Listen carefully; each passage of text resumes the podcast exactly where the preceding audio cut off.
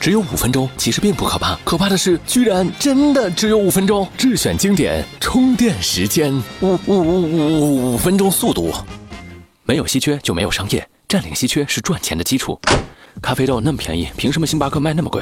咖啡店为什么都设在街道一角？为什么有人觉得哗众取宠，有人却觉得物超所值？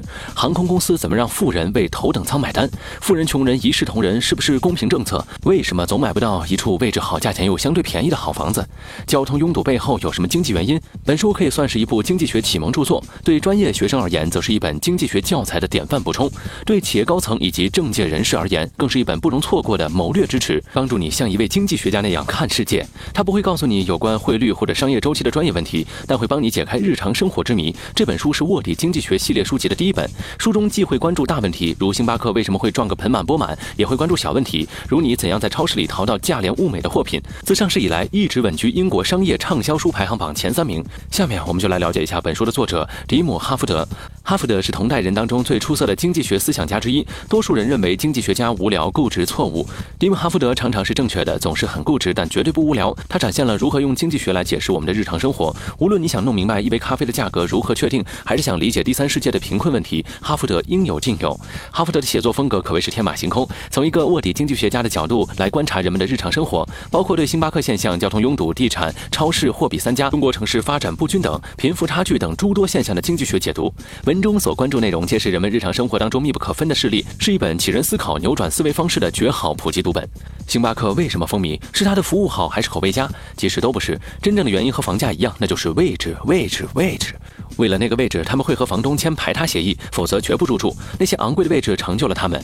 人流高峰期的谷歌，基于喝上一杯咖啡，他们对价格麻木不仁。这时位置的优势就体现出来了，稀缺性也就是不可替代性，决定了还价能力。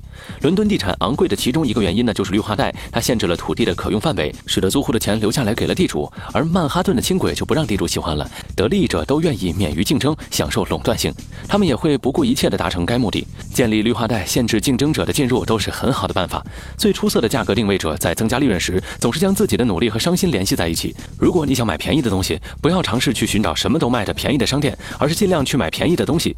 为什么大商场的那些自有包装产品都那么差？他们是不愿意做好包装卖高价钱吗？不是的，因为那样做的话，其他高价的同类商品会难卖，同样那些厂商可能会不愿意跟他们合作，所以不能那样做。而且恰好给顾客一个印象，你要买便宜的，那就只有这种烂包装的。北京的牌号要摇号，上海的牌照要拍卖，看上去北京的做法更公平，照顾了穷人的情绪。上海的做法好像是给富人开绿灯，但用稀缺的思维分析，却发现拍卖的做法更市场化，能够保证牌照到最需要的人手里，而且拍卖的钱呢可以补贴给公共交通，穷人呢也能受益。这就告诉了我们，稀缺思维能够帮你成为一个更理性的人。我们经常喊要男女同工同酬，直觉上会觉得这是文明公平的表现。但如果法律强制男女必须同工同酬，女性一定连工作都找不到。工厂肯定不招女的，只招男的。本来女性工作贡献相对小一点，但低工资呢是他们的稀缺优势。结果强制同工同酬，他们的稀缺性呢就被剥夺了。在这个社会，女性永远都是弱势群体，还是需要被照顾和关爱的。类似的提法呢，还有保护民族产业、设置关税壁垒的国家都认为自己在保护本国产业。实际上，本国产业竞争不过外国，就说明它的稀缺性不够，保护也是没有用的，还会拖垮优势产业。用用。用稀缺的标准去看待世界，就会得到一种理性的价值观。有了这种理性，我们就不会再像以前那样用情绪、道德、直觉做判断。这才是一个现代人该有的样子。没有稀缺就无法赚钱。有些东西看上去不稀缺，却卖得很贵，是因为商家的商品可能不稀缺，但是成功的利用信息不对称，占领了稀缺性。比如星巴克的咖啡卖得很贵，不是因为咖啡原材料多珍贵，而是因为星巴克成功的制造了一种品牌，一种稀缺的精英群体认知效应。作者在书中写道：当经济学家说经济处于无效状态时，他们的意思是有办法可以在不损害任任何人的情况下。令某些人受益。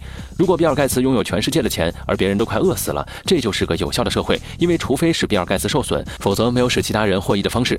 好了，那故事说到这儿呢，也就达到尾声了。相信大家对于卧底经济学一也有了自己一定的了解和见解。作者从稀缺的角度解释了大量的经济现象，比如咖啡豆的例子。咖啡豆生产国刻意抬高咖啡豆的价格，企图给成员国牟利，结果呢，却催生了越南人民大量种植，并一跃成为世界第二大咖啡豆生产国。商场的星巴克的咖啡为什么可以卖那么贵？是由他们的位置的稀缺性所决定的。星巴克实际上没有特别高的利润，我们的工资为什么就这么点儿？因为我们的工作可替代性强，并且没有那么高的稀缺性。所以骚年们，努力成为一个无可替代之人吧。